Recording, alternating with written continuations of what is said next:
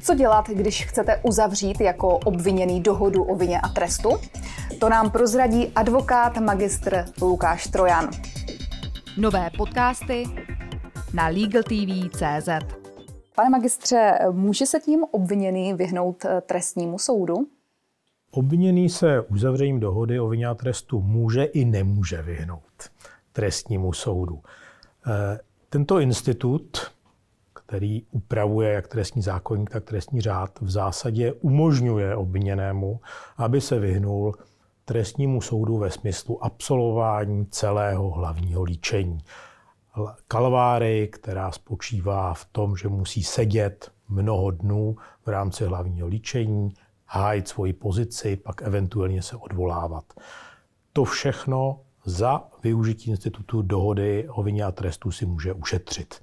Takže podstatě vyhnout trestnímu soudu v tom smyslu projednávání před trestním soudem? Ano.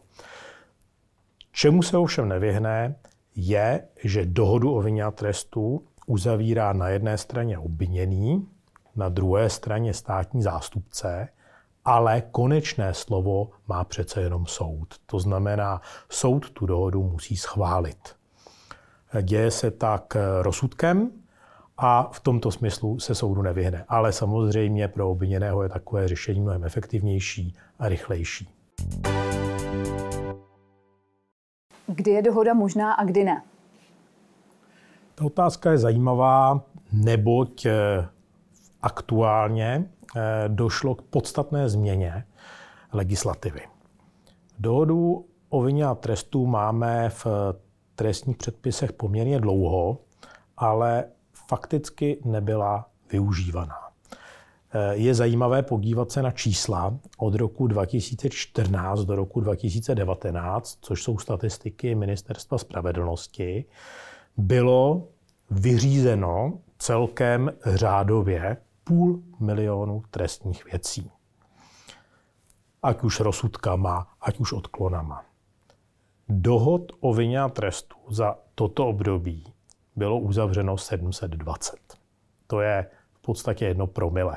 Ten institut se vůbec nevyužíval. A odpověď na vaši otázku zní, proč se nevyužíval, protože zákon stanovil, že dohodu o vině a trestu je možné sjednat pouze u přečinů a zločinů, nikoliv u zvlášť závažných zločinů. A to je právě novinka, kdy poslanecká sněmovna schválila novelu a rozšířila možnost uzavřít dohodu o vině a trestu i na zvlášť závažné zločiny, což je přesně ta kategorie, u kterých lze očekávat, že tento institut bude využíván hodněji, než se tomu dělo do současné doby. V jakých případech, u jakých trestných činů je lepší se dohodnout? Tuto chvíli bude možné tu dohodu sjednat fakticky u jakýchkoliv trestných činů. Nezáleží tedy na kategorii toho, kterého trestného činu, ale spíš na okolnostech, za kterých ten trestný čin byl spáchán. Předpokladem uzavření dohody je, že pachatel uzná, že spáchal skutek, který je mu kladen za vinu což je ta podstatná okolnost. Takže dokážete si představit eh, eventuality násilné trestné činnosti, kdy pachatel se dozná, například v afektu způsobí eh, trestný čin eh, násilného charakteru a okamžitě na místě té situace lituje a kaje se nahradí škodu, tak zde je velmi pravděpodobné, že bude účelné uzavřít dohodu o vině trestu. Co se týká ekonomické kriminality, hospodářské kriminality, tam já jsem velký zastánce a propagátor toho, aby byly uzavírány dohody o vině a trestu, protože například typově krácení daní, eh, podvody z pronevěry, eh, v případě, že se jedná o prvopachatele, tak eh, je zcela na místě uvažovat o tomto typu řešení za předpokladu, že dojde k náhradě škody, tak je možné se dohodnout a není třeba posílat pachatele do vězení.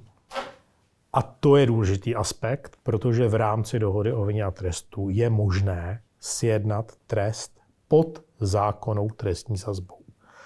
To znamená, pro pachatele zvlášť závažného zločinu je příležitost uzavření dohody se vyhnout vězení.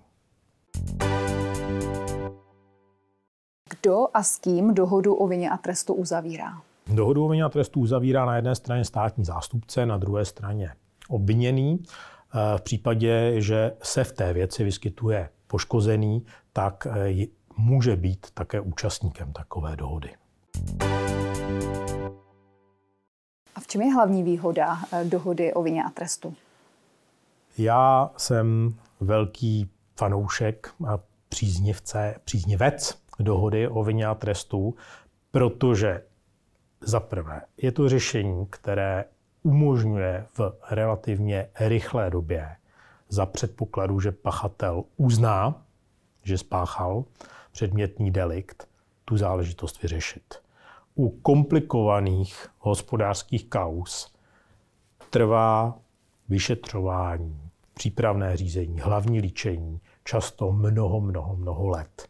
A ty osoby nevědí, jak dopadne. Žijí mnoho let v nejistotě a za těchto okolností je pro ně už samotný proces poměrně trýznivý. Dohoda o trestu nám umožňuje, abychom se vyloučili vlastně trvání mnohaletého procesu a zároveň se pokusili dohodnout to, že trest, který bude pachateli uložen, bude pod zákonnou sazbou, například, že se vyhne vězení za předpokladu, že uhradí škodu a za předpokladu, že bude zaplacena například finanční sankce, pokuta. Je zde široký rejstřík možností, jak pro prvopachatele celou záležitost vyřešit, aniž by zatížil společnost svým pobytem vězení na druhé straně, aby se poučil a restituoval tu škodu, kterou svým činem způsobil. Já doufám, že tento institut začne být využívaný. Je to mimochodem věc, která je eh, v euroatlantickém prostoru eh, běžná a velmi, velmi často využívaná. Eh, kolegové na Slovensku mají obdobnou legislativu a také je tam hodně využívaná. To znamená, že funguje, my neobjemujeme nic nového.